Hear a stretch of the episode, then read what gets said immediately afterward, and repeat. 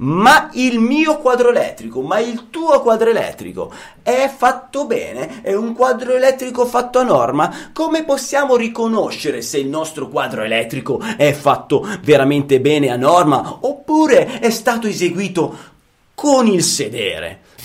Elettricista felice, idee, novità, cazzeggio per trasformare un comune elettricista in un elettricista felice a cura di Alessandro Vari. Lo farò da solo? Ve lo spiegherò io? No, perché io sono un pozzo di ignoranza.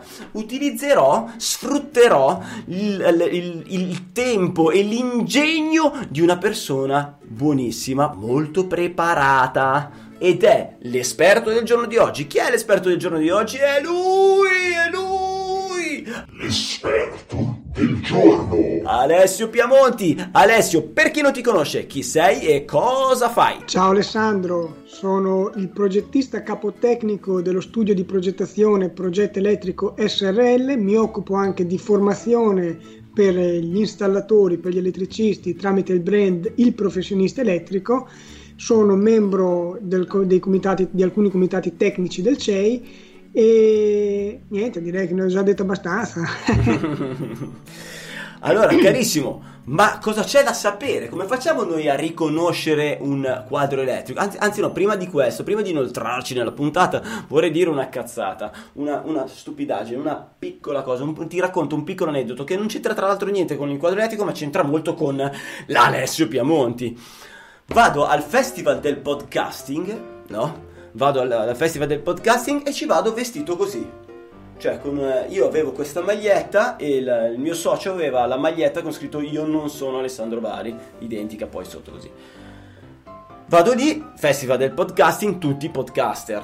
Ehm, baci, abbracci, venivano lì, ah, oh, te sei alzato, te sei alzato, te sei alzato. Arriva Stefano 2.0, arriva lì, fa grande! Ui, Alessio Piamonti viene lì, mi abbraccia, mi bacia io. Sono Alessandro Bari.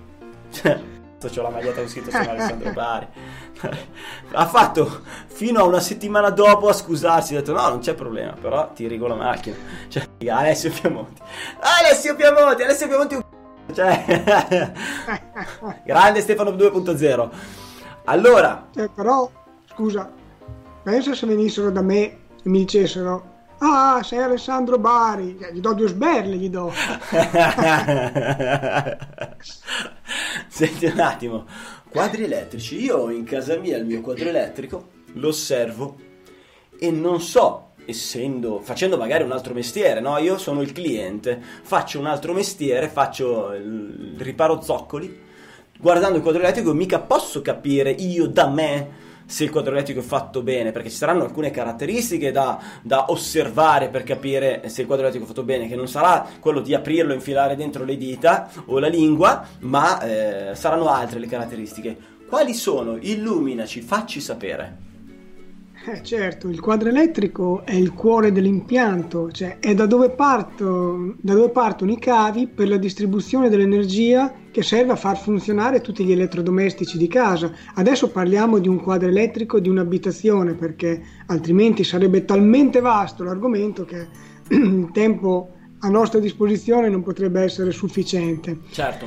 Quindi un quadro elettrico, innanzitutto cos'è il quadro elettrico? Perché spesso mi chiamano eh, clienti e mi dicono eh ma il quadro elettrico è saltato eh, in realtà non stanno parlando del quadro elettrico ma del contatore il contatore di energia è quel baracchino bianco con la levetta che in questo momento stanno sostituendo, c'è una massiccia campagna di sostituzione di questi contatori che li sta mettendo di una nuova te- tipologia. Quindi quello è il contatore. Il quadro elettrico non è altro che, possiamo dire, un involucro dentro al quale sono installati dei dispositivi elettrici, in genere gli interruttori magnetotermici, i salvavita, che nel gergo tecnico si chiamano differenziali, e tanti altri dispositivi. Quindi quello è il quadro. Solitamente lo troviamo nascosto da qualche parte perché non ci piace vederlo. Sì. Potrebbe avere una portella da aprire dietro, quale, dietro, la quale ci sono le levette da sollevare degli interruttori qualora siano scattati e niente, è purtroppo mal visto da molti architetti che magari per l'estetica che lascia un po' a desiderare non lo vogliono vedere, ma in realtà è necessario e fondamentale per far funzionare tutto l'impianto. Certo, eh, argomento quadro elettrico nascosto, capita molto spesso di trovarlo dentro degli armadietti piuttosto che dietro dei quadri, proprio quadri, eh, quindi esteticamente vengono proprio nascosti effettivamente. Adesso, io non, ehm, non, dico nulla sul discorso di nascondere un quadro, quella è una scelta che si può concordare col cliente finale, di sicuro deve essere comunque ubicato in una posizione che sia abbastanza agevole da raggiungere perché se ho necessità di risollevare una levetta di un interruttore perché è scattato non devo eh, smontare un armadio altrimenti è una stupidata. Certo. Una cosa, una cosa importante per quanto riguarda i nuovi impianti oppure gli impianti eh, soggetti a ristrutturazione, quindi stiamo parlando di un'abitazione che ha, eh, avuto una ristrutturazione edilizia importante e quindi oltre a eh, buttare giù le pareti, rifare pareti, eccetera, si decide di rifare anche l'impianto elettrico. Ecco, in questi due casi, quindi nuovo impianto e ristrutturazione edilizia importante con rifacimento degli impianti, il quadro elettrico deve essere normativamente realizzato in un determinato modo. I classici centralini, come si chiamavano una volta, piccolini, 12 moduli, difficilmente possono rispettare le attuali normative perché i dispositivi da installare all'interno del quadro devono essere in numero sufficiente per eh, realizzare un, uh, un, impianto che sia soddisfacente e avere un quadro molto piccolo non, uh, non è detto che possa garantire questa uh, capienza. Mm. Tra l'altro, riusciamo a fare degli esempi? Cioè, nel senso, eh, quindi tu ti riferisci, io se rifaccio, allora se lo faccio nuovo, beh, sono anche già più agevolato, sarà già portato a, cre- a, a fare un quadro più grande. Magari nei rifacimenti però totali dell'impianto elettrico ehm, è facile trovare un centralino e magari non rompere per fare l'impianto. Qual è un esempio dove non, eh, il quadro elettrico necessariamente va eh, rotto e rifatto anche la parte, cioè proprio per, per le dimensioni? Cioè, eh, magari per un monolocale e un bilocale il 12 moduli ancora può andare bene, cioè riesco a rientrare nelle norme se restando su un, un, un impianto di livello 1? Il, um, il, range, diciamo, la discriminante è la metratura del, dell'appartamento. Se è inferiore a 75 metri quadrati servono meno circuiti dal punto di vista normativo e di conseguenza basta un quadro più piccolo. Se siamo sopra i 75 metri quadrati serve un quadro più grande. Ma okay. attenzione, tu hai menzionato il livello 1, che sarebbe il livello minimo al di sotto del quale l'impianto elettrico non può scendere. Esistono anche il livello 2, che è il livello intermedio, e il livello 3 invece, che è il top di gamma, quindi stiamo parlando anche di impianti domotici, che richiedono anche l'utilizzo di dispositivi domotici che in parte saranno installati all'interno del quadro. Di conseguenza questo quadro dovrà avere dimensioni anche elevate. Attenzione, certo. stiamo parlando anche, mi è capitato in alcune abitazioni, di fare dei quadri alti due metri e larghi quasi un metro.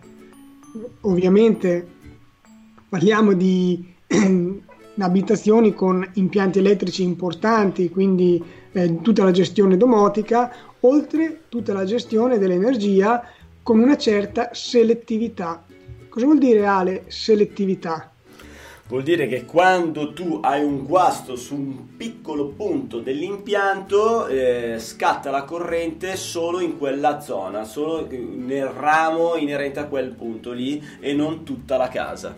Quindi se l'impianto esatto. è ben selettivo, eh, le, le, varie protezioni, eh, ogni protezione ha la sua piccola zona.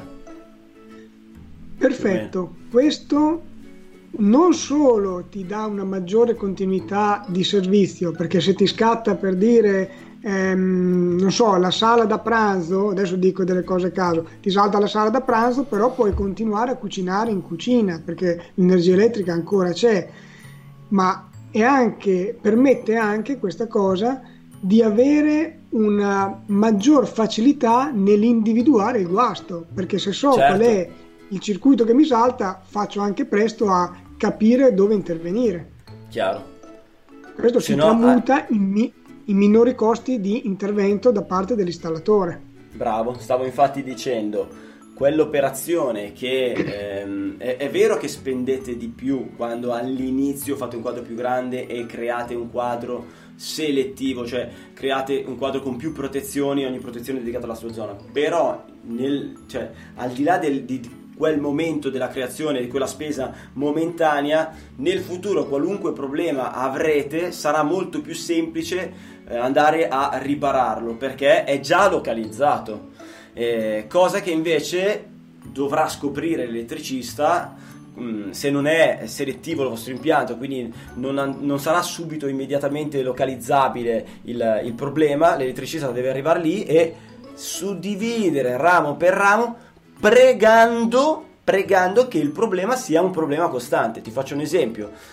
Hanno, si è spaccato un cavo, è completamente in corto, quindi quando te allacci una tale zona dell'impianto scatta la protezione ok? Cioè riesci, il guasto è costante, lo trovi già facilmente, ma se il guasto non è costante, andare a sezionare l'impianto e andare a capire dove è il guasto, se in quel momento non c'è, potrebbe richiedere veramente parecchie ore di manodopera e parecchio impegno e quindi anche costi. Quindi sicuramente un buon suggerimento di creare un quadro selettivo quindi con diverse protezioni per le diverse zone. Esatto, ti faccio un esempio di casa mia, quando abbiamo eh, cambiato la cucina, siamo passati dalla cucina a gas alla cucina elettrica, quindi forno elettrico, piano induzione, eccetera, alla quale si aggiungevano ehm, la lavastoviglie, eh, il forno a microonde, il depuratore dell'acqua, le prese di servizio sul banco per poter attaccare il robot, eccetera, il frullatore, così. Ecco, io ho cercato di fare quanto più selettivo l'impianto, perciò se ho un guasto sulla lavastoviglie, mi salta solo la lavastoviglie e quindi eh, la mia moglie può continuare a cucinare con il piano induzione, con il forno, eccetera. Certo, eh, e non è poco, e non è poco. Esatto. L'altra cosa che spesso eh, capita di sentire è quella legata al numero di differenziali, ovvero il numero di salvavita.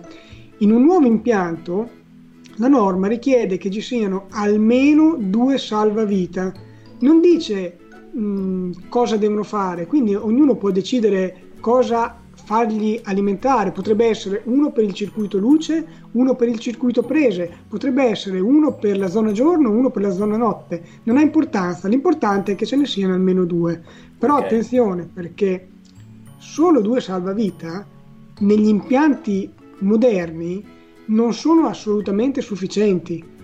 Con tutti i dispositivi elettronici che abbiamo, mettere due salvavita può essere controproducente per la continuità di servizio, perché questi componenti elettronici possono avere delle correnti di dispersione nel loro funzionamento normale.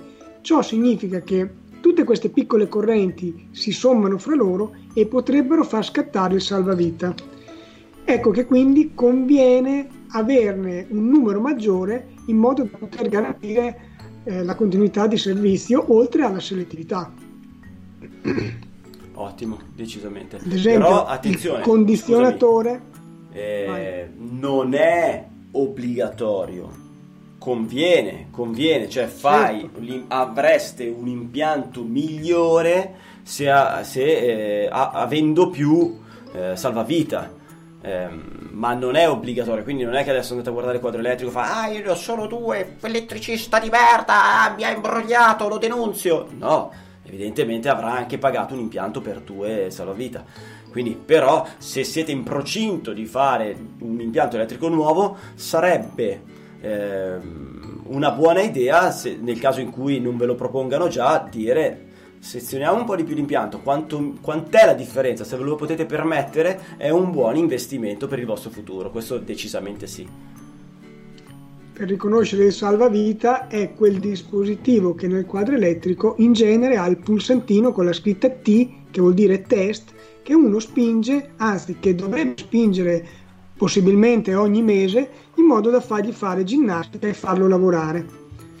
Il problema se non fate questo gesto è che i contatti del salvavita si incollino. Cioè, si, si, questi qua non aprendosi mai, cioè non, non, facendo il salvavita, se non vi scatta la corrente, questo non si apre mai. Cosa succede nel momento in cui andate, c'è un guasto sul phone e il vostro bambino prende la corrente, il salvavita in teoria scatta e quindi apre questo contatto ma se voi non lo avete mai aperto, non avete mai utilizzato il pulsante di test, potrebbe essere, c'è una buona percentuale, perché non era bassissima la percentuale dei casi, che il contatto si incolli nel momento del bisogno non si apra, quindi non toglie corrente e il figlio crepa sotto i vostri occhi nonostante il salvavita sia installato a regola d'arte e tutto quanto, perché il salvavita va testato tutti i mesi, che vuol dire che quando pigiate lì va via la corrente ritirate su, avete fatto il vostro bel lavoro. Questa roba qua la fanno veramente in molti, molti, molti poche persone.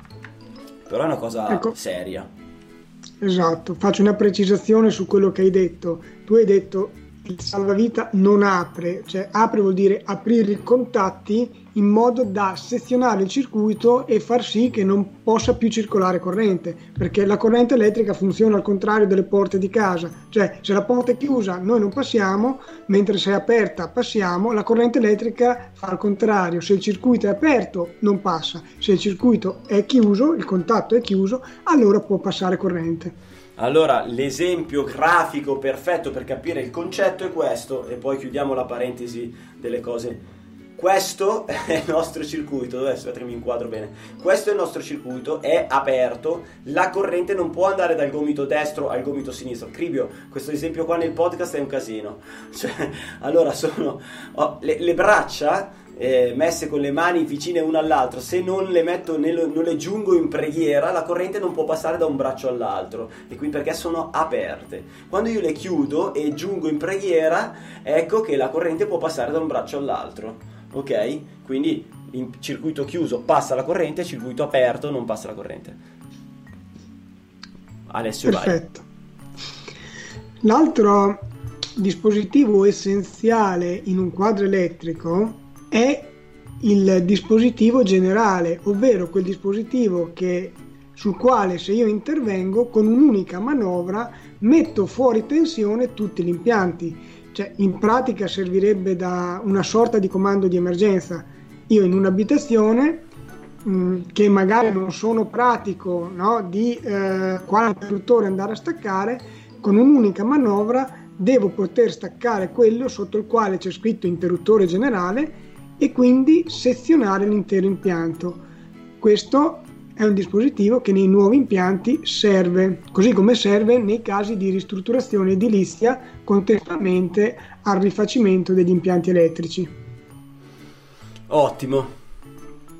Altra cosa essenziale, ad oggi con tutta l'elettronica che abbiamo nelle nostre abitazioni, è impensabile di non avere dei dispositivi che proteggano dalle sovratensioni nelle nostre abitazioni il livello di tensione standard è attorno ai 230 volt, però può capitare per qualche motivo che se ad esempio eh, cade un fulmine o sulla nostra abitazione o su quella del vicino o anche a 1-2 km di distanza, si possono verificare delle sovratensioni, ovvero anziché avere 230 volt, me ne trovo, che so, 10.000 se arrivano 10.000 volt su un'apparecchiatura un, che deve lavorare per un tempo molto breve, eh, però arriviamo davvero tempo, a queste tensioni.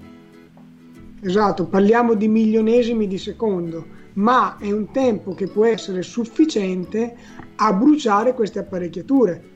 Invece esistono dei dispositivi che, se correttamente di, scelti e installati, riescono a um, far sì che queste sovratensioni vengano scaricate a terra. In realtà non è proprio giusto tecnicamente quello che dico, ma per capire il concetto eh, è, diciamo, è abbastanza chiaro. Quindi andando a scaricare a terra questa sovratensione, i miei dispositivi continuano ad essere alimentati a una tensione prossima a 230 volt, anche qui non è proprio così, ma il concetto è, è questo, e di conseguenza non si bruciano. Perciò è essenziale averli. Stiamo parlando degli scaricatori di sovratensione. Ok. È necessario averli eh, sempre? Con l'ultima variante V5 della norma CE 648 c'è mh, diciamo quasi sempre la necessità di averli. In realtà ci sono dei calcoli da fare tramite i quali si può capire se servono o no. Ad ogni, ad ogni modo è bene averli perché è una protezione aggiuntiva per quanto riguarda eh, le, mh, le, apparecchiature elettriche ed elettroniche, soprattutto quelle elettroniche che sono più sensibili alle sovratensioni. Quindi è corretto secondo te dire, scusami, è corretto secondo te dire se avete fatto un impianto nuovo o state facendo un impianto nuovo adesso e non vedete un, uh, uno scaricatore di sovratensioni ponetevi perlomeno una domanda, cioè chiedete al vostro tecnico perché non è stato previsto, è corretto dirlo?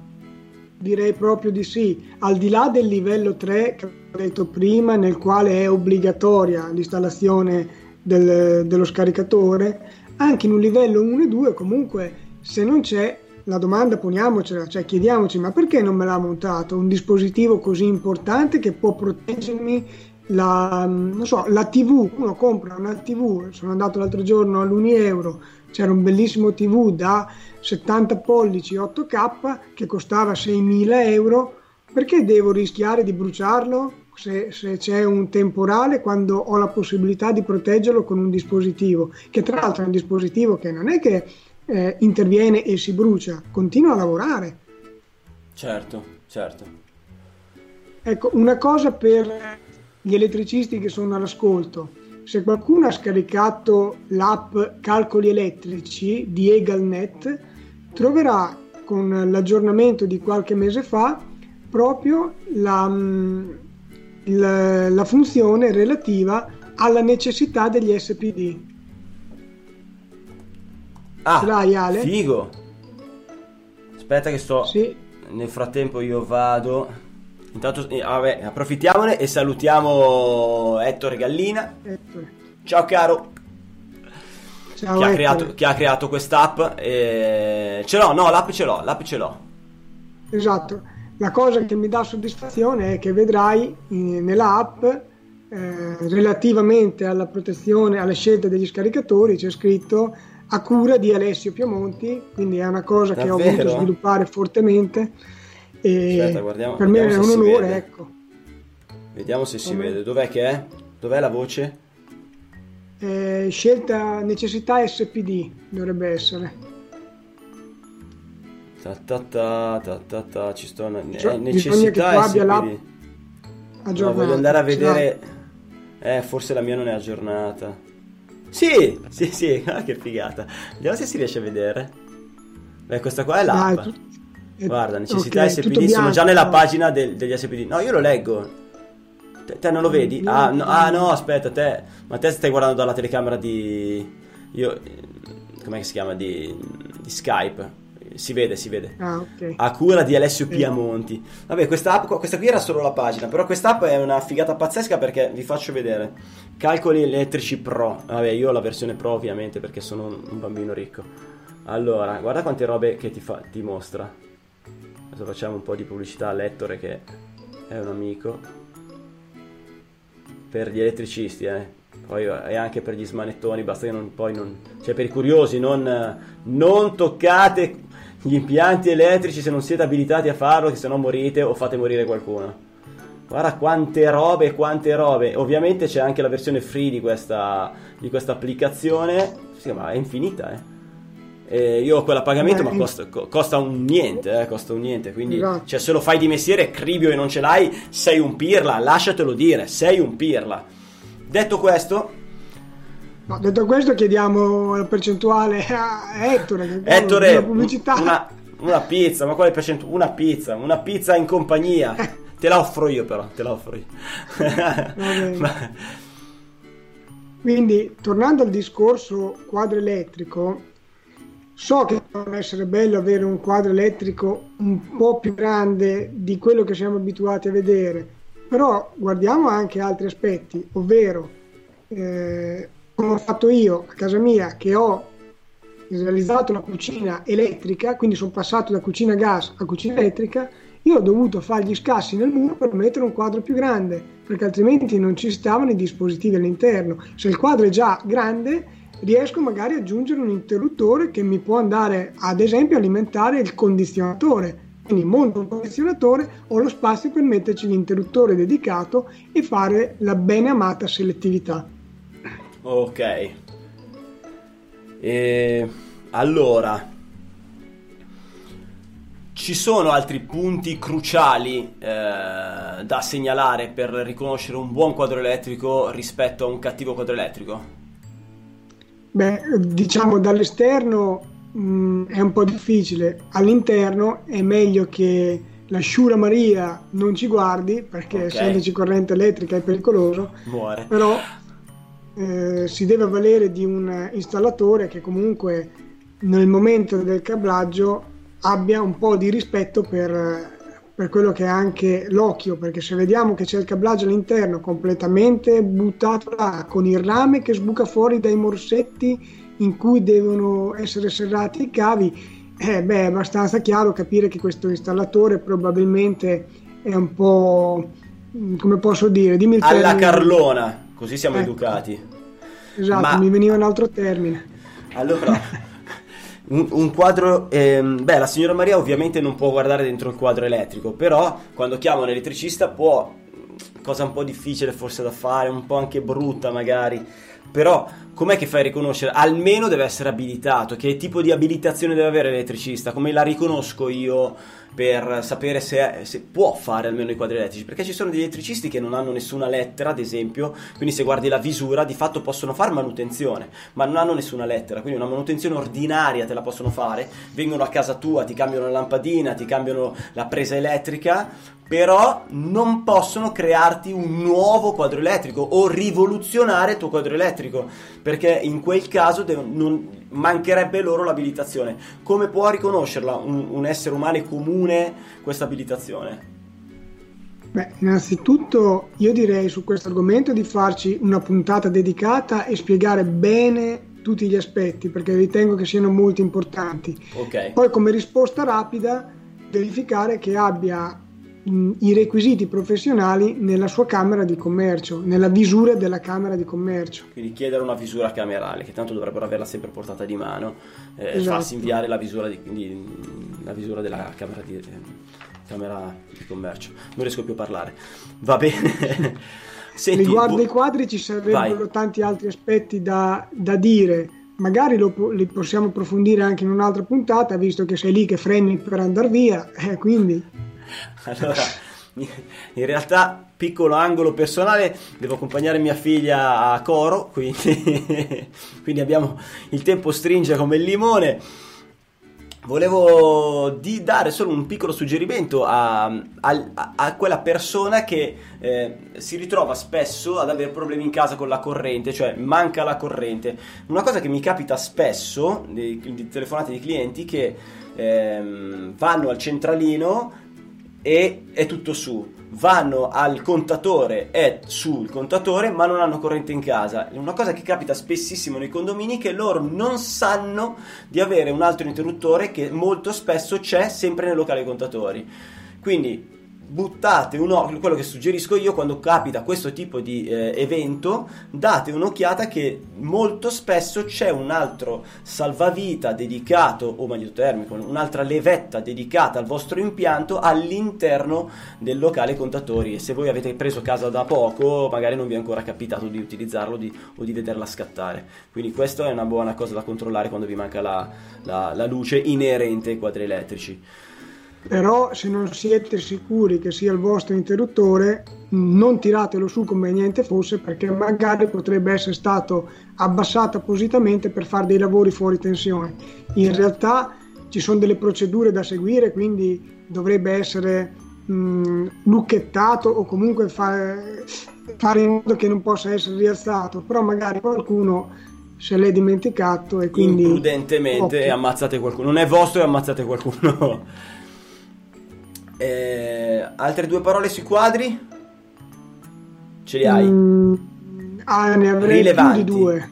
No, ma nel senso è una cosa, è un approfondimento che faremo in futuro o ritieni che come mh, mm, base delle cose importanti eh, le abbiamo dette tutte?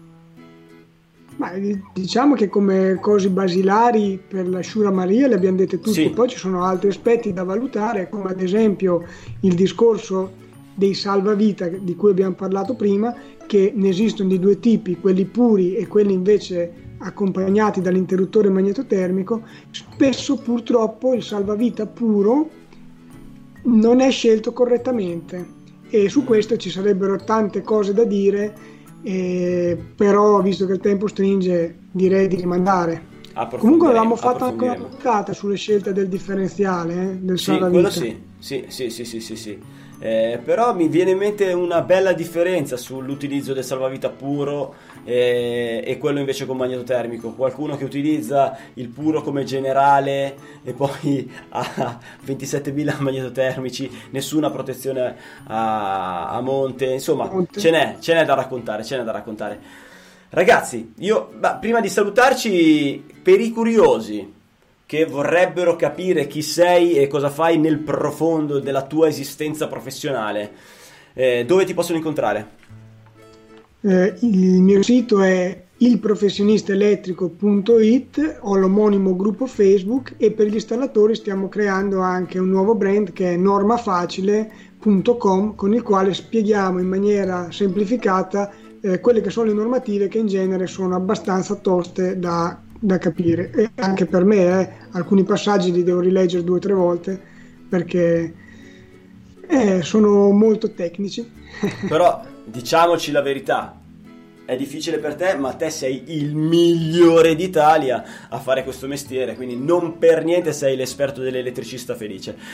Ragazzi, Grazie. allora intanto Alessio, io ti saluto, ti abbraccio ti ringrazio per la tua disponibilità come sempre, mi inchino innanzi a te. Saluto e abbraccio tutti quelli che hanno avuto il coraggio di seguirci fino a questo momento. Se sono interessati di sapere che cosa faccio io e chi sono io, possono andare su alessandrobari.it. Se invece vi piace l'elettricista felice e volete curiosare un po', eh, elettricistafelice.it.